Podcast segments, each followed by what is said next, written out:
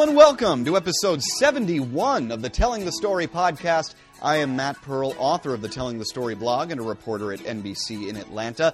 This podcast is all about developing your voice as a journalist and developing the skills to harness that voice.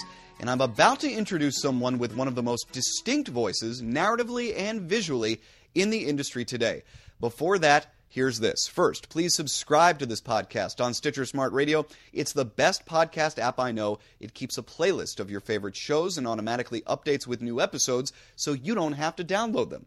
Just download the Stitcher app and subscribe to the Telling the Story podcast. Second, rate and review this podcast on iTunes. If you like what you're hearing and want others to hear it too, a kind rating on iTunes is the best way to boost us in the rankings and search. So I kindly encourage that. Finally, you can buy my book, The Solo Video Journalist, wherever fine books are sold. It is a how to guide for the most in demand job in local TV news those solo video journalists, those who shoot and edit their own stories.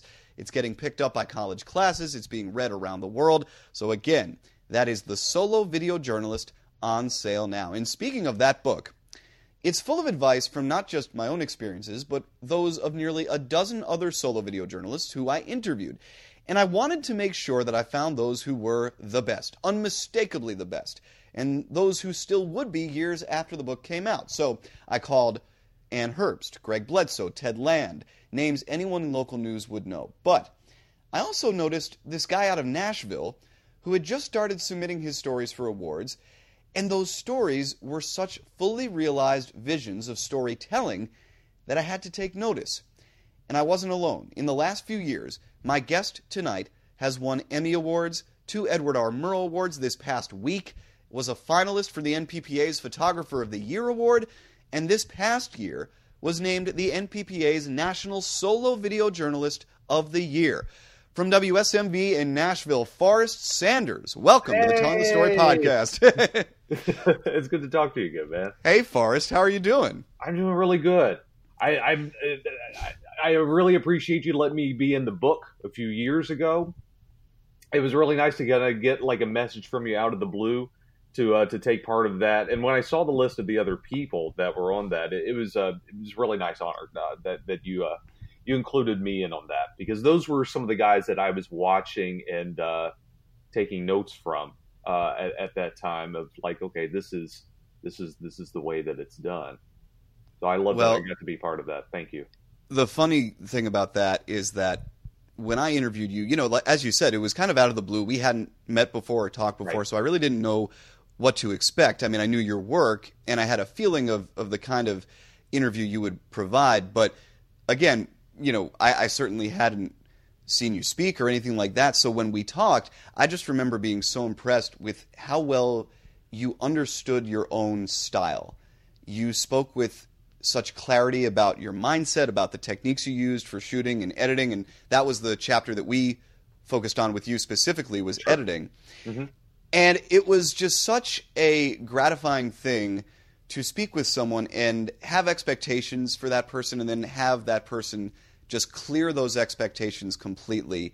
Um, with how much you were able to provide. So, uh, you know, first of all, for those of you listening, Forrest's chapter in the book is phenomenal, and his advice about editing is great. So I, I, fully encourage you to check it out. But also, that's part of why I wanted to have you on today because to me, I, I look at you and I see someone who knows his passions, who knows his goals, and then works his butt off to realize them.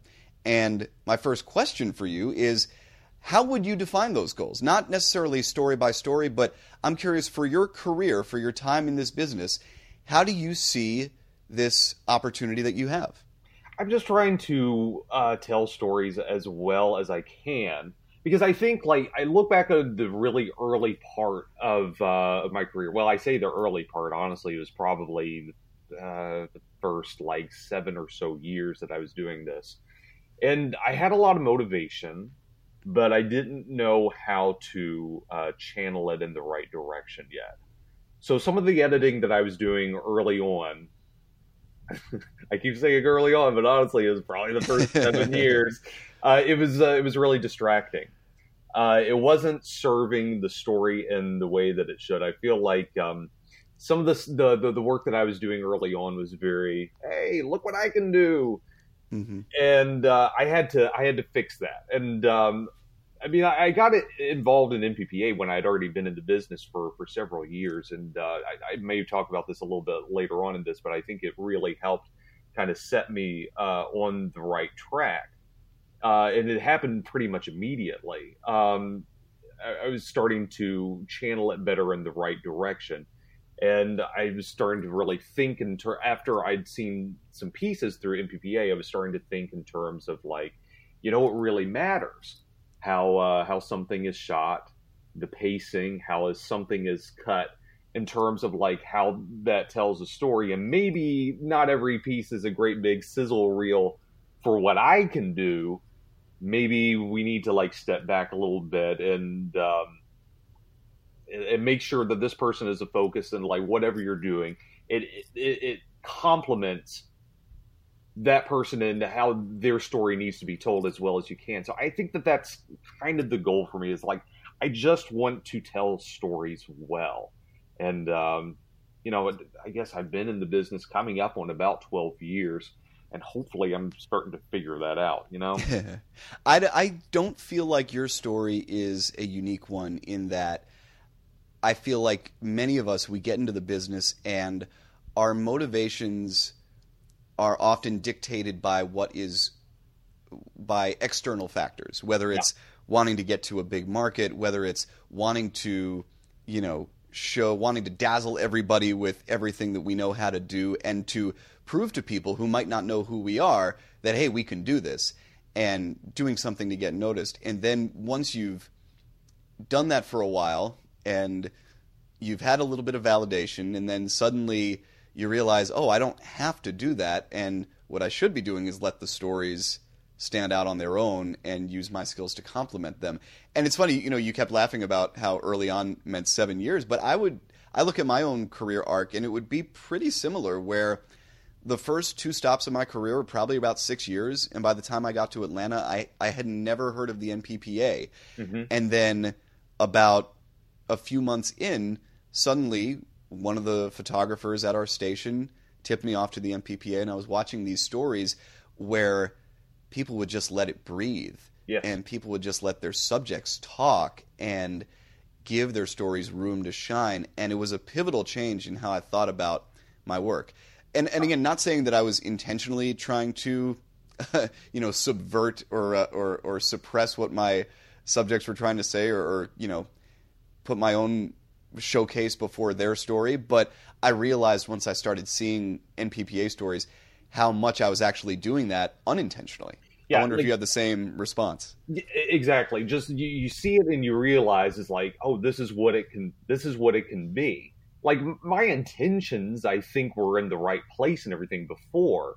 But um, so like I got an NPPA. I guess it was about five years ago, and I really wish I had gotten into it before that. Um, because just you know I never went to a workshop, but I did go to a conference and then I did the competition. And uh, like I said just a moment ago, it was nearly immediately life changing. I know we're sounding like a big commercial for NPPA right now, but like it, it's true. Like I, uh, I got in the competition, and the first quarter that I competed in, I saw a piece by uh, Kevin Torres, and he had gotten like a first, oh, yeah. yeah, and he had gotten a first place in a feature category.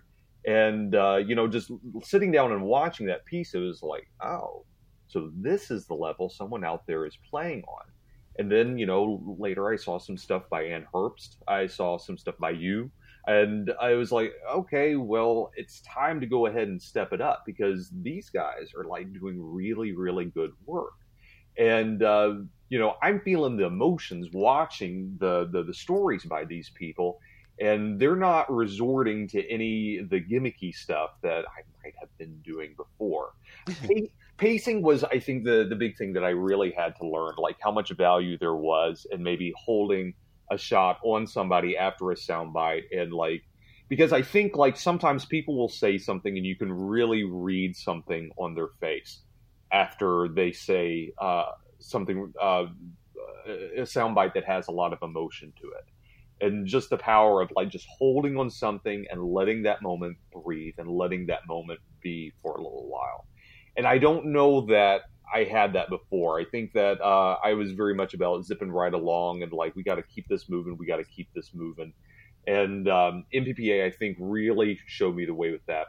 And um, I mean, I understand that there are a lot of markets out there that they believe in packages that are about a minute and 10 seconds, and it's hard to do that sort of thing. I would just say that those emotional moments, they count, and if you can't get them on TV, uh, believe me, the web is your friend.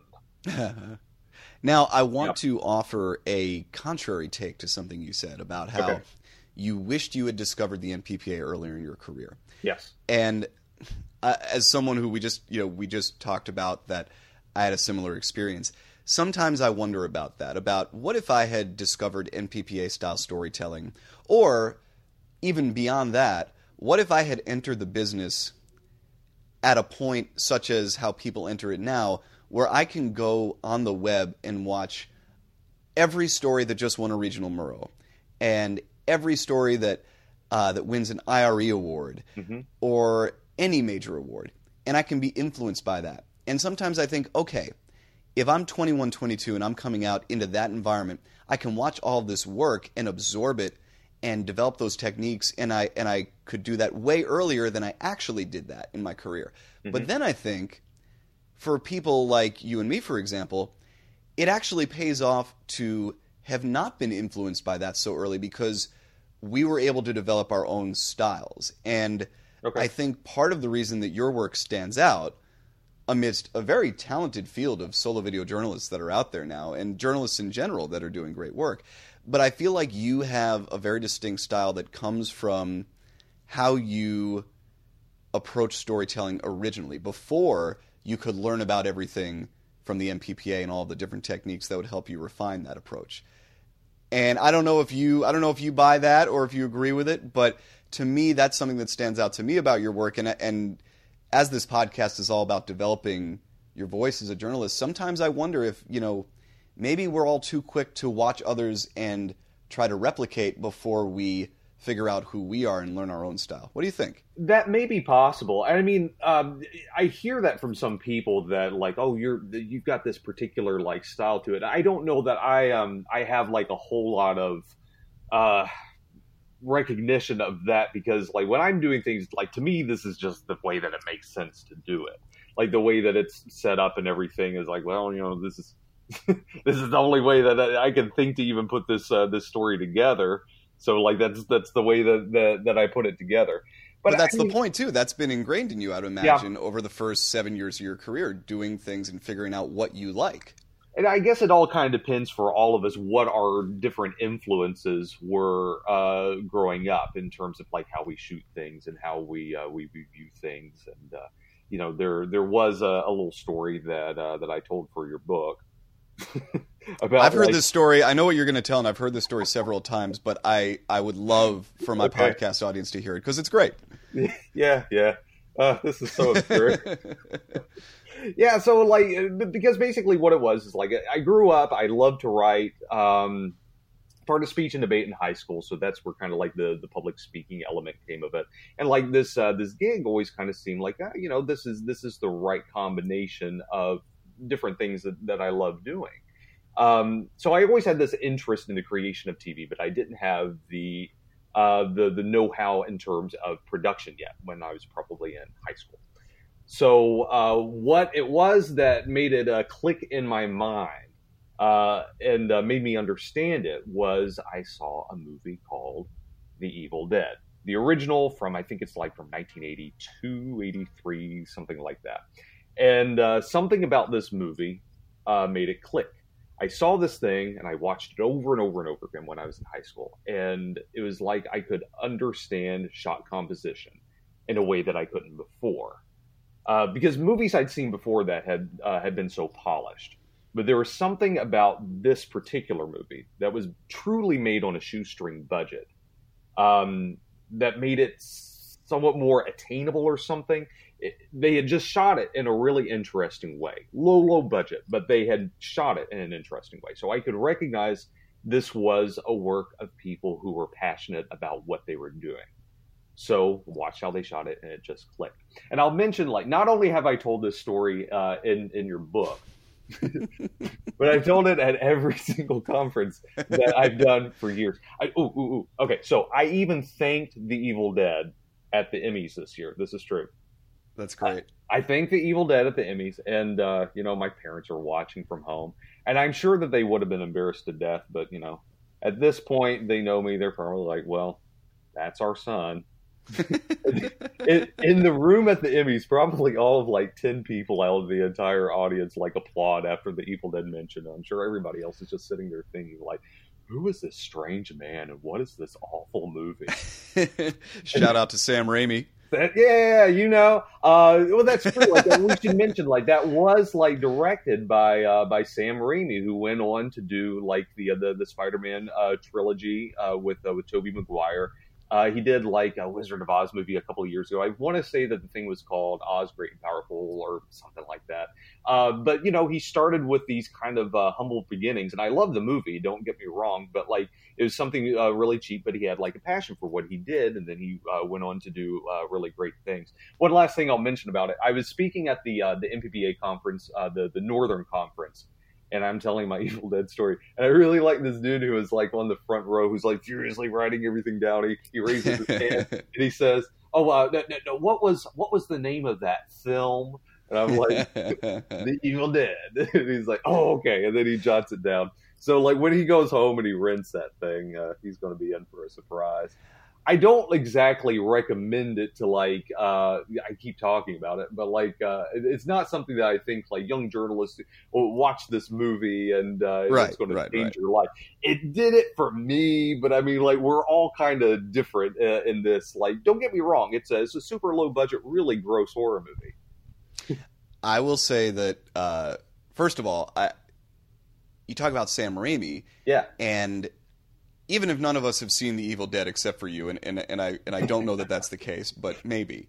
Um, I think most of us saw the Tobey the Tobey Maguire Spider-Man series. Yeah. And I think you could even argue in that if you watch that movie today, the original one or Spider-Man mm-hmm. 2, not so much Spider-Man 3, but the Agreed. original 2. Yeah. And if you watch those two and you compare them to all the Marvel movies and the the DC comic movies that are out today, I mean that has a very distinct voice. Yeah. And that's not made the way that most superhero movies are made. And and his Spider-Man, as I remember, was the one that really brought back this whole tidal wave of superhero movies that is now crested with uh, the new Avengers movie that came out. But again, yeah, I think you're that, right. That voice is there, and i the only other thing I'll add to that is that my own journey with inspiration that would seem out of the blue is that right around the time I took my job in Buffalo, I was just getting into the Daily Show. I'd, I'd been into the Daily Show for a while, but particularly mm-hmm. the kinds of stories that Stephen Colbert and Ed Helms and uh, those reporters were doing. And I started injecting that into my storytelling in Buffalo. And for a while, I mean, there's about six months of time where you can go through the archives at WGRZ and find a whole lot of Daily Show style pieces, cheaply produced and shot by yours truly. And, but I'll be darned if once I gave that style up, that still didn't influence the way that I told a story. And yep. I think there is something to be said for finding those pieces of inspiration that speak to you and that ultimately ingrain in you certain things that need to be in stories. And one thing I would say about my evolution past Daily Show style ter- storytelling is that to this day, even when I'm telling very serious stories, I have a knack for trying to find the humorous moments in them. Like I try not to forget about them. And I think that partially comes from that. And I would say when I watch your work today, there are still little hints, even as you've evolved and, and developed all these different techniques that you've absorbed, there are still hints of what I envision to be that Evil Dead style storytelling that I saw in your earliest work that you were submitting. Yeah, I, so I think, I, I think it's still true. there that's why I had to had to thank it at the Emmys because like uh, I, I, owe my news career to The Evil Dead. But like I think that that uh, you make a really interesting point. I think like if we were to to, to talk to anybody who uh, who shoots, like we would all just have like really different influences. But like we have like this uh, this this common um, uh, job that that we're doing now. It, it, just for me, it was. Um, it was it was horror movies. Uh, it was like uh, Brian De Palma stuff from the uh, the seventies. These kind of like uh, the, these guys who were working with low budgets but could shoot in an interesting way. And I would, you know, I've always kind of taken mental note when I watch some of these things that like uh, I'm gonna, how I need to figure out how to, to to do a shot that has a little bit of that to it. Uh, and I found a few other horror movie dudes in this business too, uh, uh, other photographers. I was talking to uh, to Darren McQuaid uh, the other day. He's an awesome photographer up east for NPPA. Uh, Joseph mm-hmm. Puerta, who is up for the Ernie Crisp Photographer of the Year right now. he's also super into to, to horror movies, and I don't think it's a case of us all just being very sick men. for me, there's for me, it's a, it's a production of them. It's the the way they're shot. They're very much about how how they're shot, and they're very much about how they're paced. Uh, horror movies are very deliberate in the way that they're they're put together. It takes skill to make an effective horror movie, and um, I guess that's why I was kind of drawn to them when uh, w- when I was growing up. Um, and I mean, even though I'm not pacing things for the same reason that they're pacing things, they're about uh, shot composition and pacing, and uh, that's what I try to, to, to be about too. So that's where that connection uh, comes about. This is the Telling the Story podcast. I'm Matt Pearl. He is Forrest Sanders, the NPPA's newest national solo video journalist of the year. Forrest, uh, I wanted to uh, just move a little bit into how you've carved out your role at your station. And I know when we talked for the book, mm-hmm. you know, it was for you, it was about you work for a station that is very much a hard news station, and for yeah. the most part, you're doing minute 15, minute 30 stories, mm-hmm. but you would try to carve out time. You would take your own time sometimes and put together these three to four minute masterpieces that would run maybe every month, every few months on your station. Mm-hmm. And I think it's such a good lesson for a lot of the younger journalists out there who might be either coming up or arriving in a market where they're not sure how to find their lane. I want to take it back to when you first got to WSMV and when you first realized that you wanted to start taking that time and making that investment and telling these stories that maybe weren't presenting themselves naturally in the flow of the newsroom. Right. I, am glad that you asked about this too, because uh, I, this is this subject's pretty important to me. And, and you're right. Like the the first couple of years, just by the nature uh, of a newsroom, you know, it's hard to like step step in and say, "Hey, can I have uh, an entire day to, to put together like uh, this really pretty story, and then we'll we'll just run it tomorrow or something. They need you to like turn out something today, and it needs to be on at four o'clock. You know, like, it, and I understand that you've got a limited number of of people in staffing. You got hard news that's happening that day that they need you to be on. So, um, several years in, I decided that I was going to start doing kind of pet projects and it's kind of turned into something that I do about once a month on average. I just want to put together something that is completely uncompromised. And uh, yes, like this is something that I'm usually going to do on a day off. I'm at least going to shoot it on a day off. There are uh, certain circumstances where, you know, I might shoot it on a Sunday when I'm off and I come in on Monday and say, hey, I've got this footage can I put this piece together? And they're like, yeah, uh, sure, go for it. They're probably not going to give you two days to work on something, but they might like let you have a day to, to edit or something like that. And uh, if they run it, then cool. If they don't, well, the web is your friend. Uh, and I've had several pieces that have just kind of found their audience there. And I know a lot of people like they, they hear me talking about this, especially young journalists, and they think, you know, like I don't want to spend uh, my day off work, doing work. But I, I really believe that we are responsible for keeping our own fire burning. I know a lot of people in this business who have kind of had the wind taken out of their sails for one reason or another. They're not doing work that they love enough. And I mean, like day to day, we're not going to love every single story that that we that we're assigned and every story that we do but I think we have to have the occasional piece that we're passionate about just to, to, to, keep going in this business and to stay interested. And I learn things from uh, from the stories that I get to spend some extra time on. That I'm not pressured that I have to have like this completely shot in an hour so I can get back to the station in this amount of time and and edit. Just like having a story where you can like just breathe and uh, really work it up and turn it into something that you can be proud of. You learn something from that, and you can carry that over into the stories that you're doing as uh, as a day turn and I think it's really important that you do them. And like I said, I'm not doing them every weekend. This is like on average one story a month that's completely uncompromised that I'm completely uh, happy with. And uh, and that's the goal, and uh, that has kept me interested in the business, and it's been really, really important to me to do that. And I'll even like say that with uh, with the caveat that like I understand like I'm just a single dude who lives alone and has no major responsibilities. So, like, I understand that this is probably easier for me to say than it is for for, for somebody who has like family responsibilities. But uh, so maybe for for you, like it, it won't be like uh, one a month, but just like sometimes, like if you can just find the time to to do that story you're passionate about, I think it's really important. So I want to clarify a couple of things that you mentioned there. So first of all, you're saying you still do you still go out and essentially take a day off once a month. Oh yeah.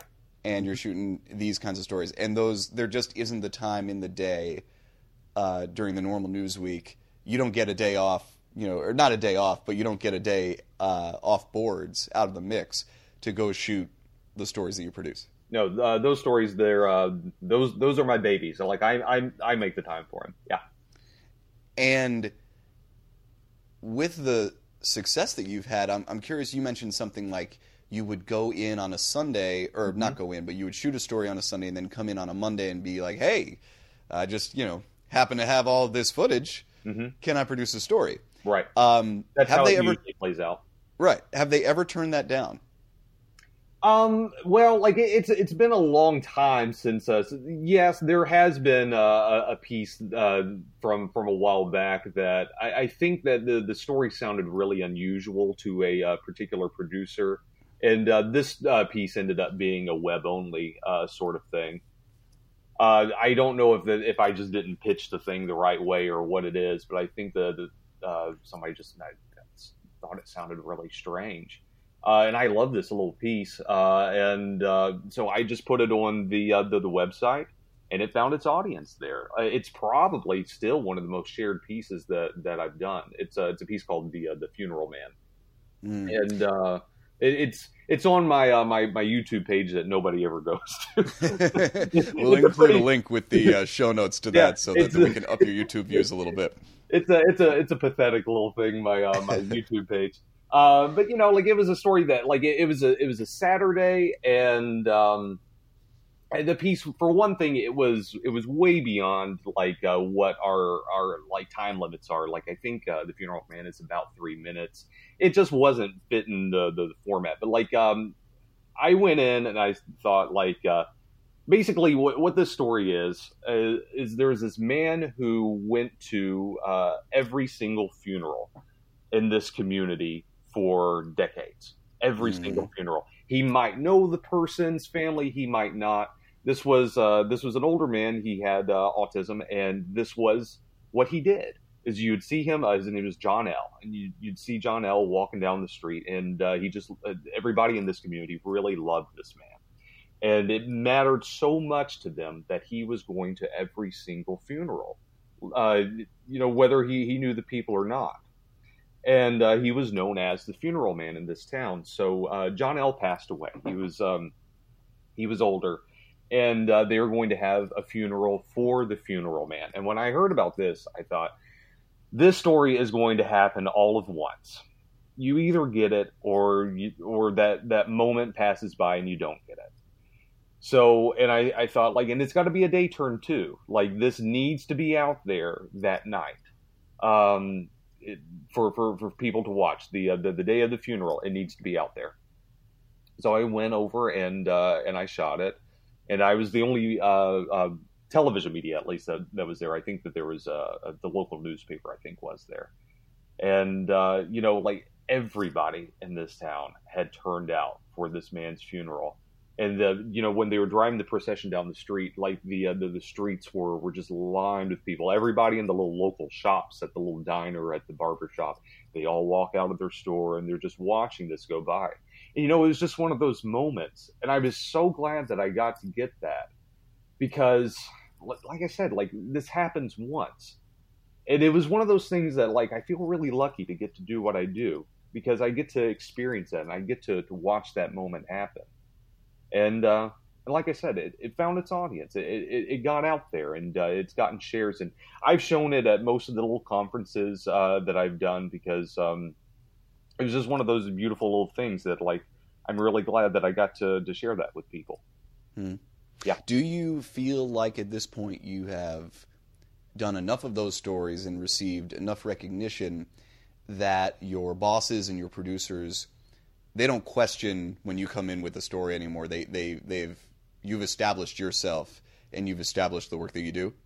Well, I hope so, but I mean, there's just also this thing of um, it, it's just like the, the way things are set up. Like we we're we're short staffed and everything right now. Like they need day turns from me, and I understand that. Yeah, you know, like uh, so, like they need something from me uh, that day so like I kind of get that like I'm I if I'm going to be doing these pet projects, these stories that are going to have some depth and more to it than what I can gather in an hour or two, I'm just going to have to take a day and just do it. And um, you know that's uh, that's just the way it is, and I, I don't have an issue with that either. Like I kind of like working at my pace, and uh, it's not like I can put this on a time card or anything because like the, the amount of hours would be crazy because like I'm really taking my time. You know, I'm sitting around just waiting for the right sunset or uh, sunrise shot, and uh, you know, I'm very working on forest time uh, when, when all of that's going on. Like, I'll shoot something over like several times, and uh, the the pacing of, of how I'm working is very different than uh, you know the running and gunning that I'm going to, to need to do on uh, on a daily basis. This is the Telling the Story podcast. I am Matt Pearl. He is Forrest Sanders, solo video journalist over at WSMV in Nashville, and an extraordinary storyteller. The awards piling up by the week, it seems like, Forrest. Just incredible. Um, Thanks, man. This advice. Well, for you too. Uh, congratulations uh, on four, four Murrows uh, uh, last week. That's incredible, man. Thank you very much. I appreciate that. Uh, this last section is always an advice section for young journalists, and this whole episode seems to have gone in that direction. But I do want to take a step back with you to those first few years of your career and where uh-huh. you were working and the steps you were taking that helped you grow as a journalist. So take me back to that first job. Where were you? What was your position? Uh, and what was your evolution in that time? So, uh, first job was at WBKO in uh, Bowling Green, Kentucky. It's the uh, the ABC affiliate there. I believe that they're. Uh, I might be wrong about this. I think at the time they were uh, uh, market 182. I think so. We were we were a small market, but we had some really sharp people in there who you could tell like really cared about about what they were doing and so I was uh, I was an MMJ back then. Uh, my college experience, everything that I had done up until that point, was very much um, kind of like gearing me in that direction. I knew that's what I wanted to do, and um, so I was there for two years. I went to uh, to WSMV and was initially hired as a photographer, and I did that for a year, and then I uh, switched over and started uh, MMJing for WSMV after that. And uh, from that experience, being a photographer for a year, I have always believed this: uh, I, that being a photographer, just straight on photographer, uh, is is harder than being an MMJ. I've always believed that. Interesting, and and yeah. elaborate on that. Well, uh, first of all, because of like all the uh, the the I, I, was doing a lot of uh, running around and setting up live trucks to, to set up live shots and everything, and that was um, that aspect of things was difficult for me because I think like I've been always kind of geared more toward the uh, the writing, the shooting, the editing, the storytelling side of things, but to like do something that's straight up technical on occasion, that was definitely not in my wheelhouse in the same way. And plus, like I, uh, I I'm kind of used to doing things in my particular way and everything, and then you know you're working with a variety of different personalities, and some of the scripts that I was getting were pretty good, and some of them like I don't know they were they were kind of like focused on things in a different way. I'm getting the script and I'm looking at it and thinking ah that's definitely not how I would have done this. It's like oh but what about this moment and this moment? Um, that's the thing about being an MMJ for a while. You definitely get set on like doing things your particular way. I'm an only child. I don't know if that's what it is. That like, I just are you an only child? Is this the common thread? Okay, well, uh, scratch that theory. Uh, where you're just like so used to doing things your particular way. Um, oh, that's funny. that that might be a uh, part of it for me. Uh, so anyway, uh, I've been at WSMV for close to, to, to ten years now, I guess. But um, but anyway, uh, like I said, we, we were talking about the various influences. I got influenced by uh, by certain directors and their movies, and then uh, about five years ago, I got involved in uh, in in PPA, and that helped me uh, for sure, uh, set me in the right direction. But in terms of advice, what you were talking about, I think my big thing is is that you probably need to set out and find your mentors and find those really good influences. You may have a really great, encouraging voice at your workplace who um, gives really great advice and sets you on the right path. You might have that where you are right now, and you might not have that maybe you need an NPPA or who knows what other organization that can get you that influence. And that's what I needed. Uh, and um, I figure some others would, would will probably need like that really good influence and find it somewhere out there too. So you were having a hard time finding that within your newsroom. Well, it, there were definitely people there who uh, who were great influences um, we had like some some veteran. I, I, was lucky enough to to work with several veteran newscasters uh, at, at, the place. And like they're good influences in in different ways. But I, I, think like in terms of like me having this big interest in um, like long form feature storytelling. Mm, like okay. I, I needed like an NPPA for that sort of thing. We've got yeah. like uh, my station. I think had some uh, some really great uh, investigative uh, uh, journalists, people who are coming from uh, from that perspective of things, a wealth of knowledge of where to get information, who to get information from, and that's where their influence was really important to me. But you know, here I am over here in La La Land, and I I, I like doing this sort of thing over here. And uh, we have a really great uh, features reporter named uh, named Terry Bulger. But in terms of like um, an MMJ, who uh, is really into long form feature stories. I was kind of the only one at my station who was doing that. Yeah, and I think that's a really good point to make too. The it's it's they're twin points in a way. First, you do have to find those voices and those mentors who do what you see yourself doing and right. what you specifically want to do. But I think there's also something to be said for having your eyes and ears open to the many ways in which people can be good role models and in which coworkers can be good role mm-hmm. models. There are anchors at my station who I may never want their job, but I admire the dedication that they bring to their craft and the knowledge of the city that right. they need for their craft. And it forces me to examine how well I know my city. Mm-hmm. And I absolutely think that we can be influenced in so many positive ways. There doesn't have to be just one guiding light. You can pick and choose from many different people at really whatever station you're at. Yes. So I think that's very valuable advice to absolutely go out and find those mentors who are doing what you want to do, but also f- just take a look around you and see what else you can pick up and, and analyze your strengths and your weaknesses and find those who can help you get better. Yeah, I think like there's just a sort of a depth to the perspective of somebody who's been doing this job for for decades, especially in the cases where they've been in a particular market for decades.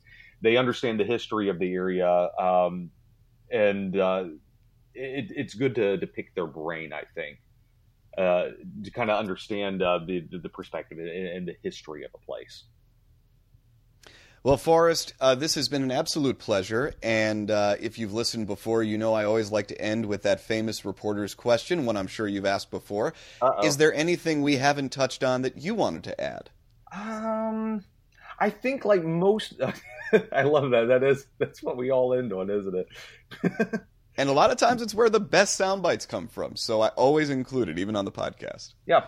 I, I mean, like, I think, you know, you just have to, like, uh, get in and, and, invest in what you're doing in, in your craft. I think, like, uh, coming from the, uh, the, the MPP, uh, from, from the MMJ uh, perspective, I think that there's a thought out there that, uh, you know, you, you hire an MMJ and here's your magic wand and poof, you're, you're a photographer. And, um, you know, like this is, it's not that. This is something that you really have to work on and like uh, try to, to get better at. And it certainly took me years and years and years to get to a point where I was like, you know, hopefully this piece that I've just done, it's, it's pretty good. You know, like some friends, um, and I took a trip to Chattanooga over the, uh, the, the weekend and saw this flyer that was looking for, uh, like uh, people to perform at an open mic night at a comedy club. My friends were saying, "Oh, you should do it. You should do it." I'm standing there thinking, no, that's something that takes uh, skill and, uh, and practice. I can't just walk up there and just do this thing that people have been honing their craft on for, for all this time, and they, they take it really seriously. And I feel like shooting and editing is uh, is the same thing. If you're a student, you need to, to, to do what you got to do at, at your college or wherever you are to, to try and get good at this. If you're in the biz, just find those uh, those mentors and those good influences that can uh, that, that can make you uh, strong at uh, at doing this. It's uh, it, it, we uh, we as MMJs we need to be be helping out the the, the, newsroom as well and not be that element that's that's kind of letting things down. We've got like a quality to, to what we do, and um, we want things to, to still look good, want things to look sharp. It's I think it's important to our field. I agree with all of that, and I still would have loved to have seen you do that open mic. I'd be so lousy at that. I am not funny, that. All right. What well, am I going to do? Sanders, talk about the Evil Dead? Uh, I mean, it's no worked so material. far. all right. Well, Forrest Sanders, congratulations uh, on all of your honors and successes. Keep up the great work, and thank you so much for joining me on the Telling the Story podcast. Of course. Thank you, Matt. Honored to be here. The Telling the Story blog updates every Wednesday. The website is tellingthestoryblog.com. Rate and review this podcast on iTunes. Subscribe to the podcast on Stitcher Smart Radio. Check out my book, The Solo Video Journalist, featuring an interview with one Forrest Sanders. Thank you for listening to this episode of the Telling the Story podcast. We'll see you next time.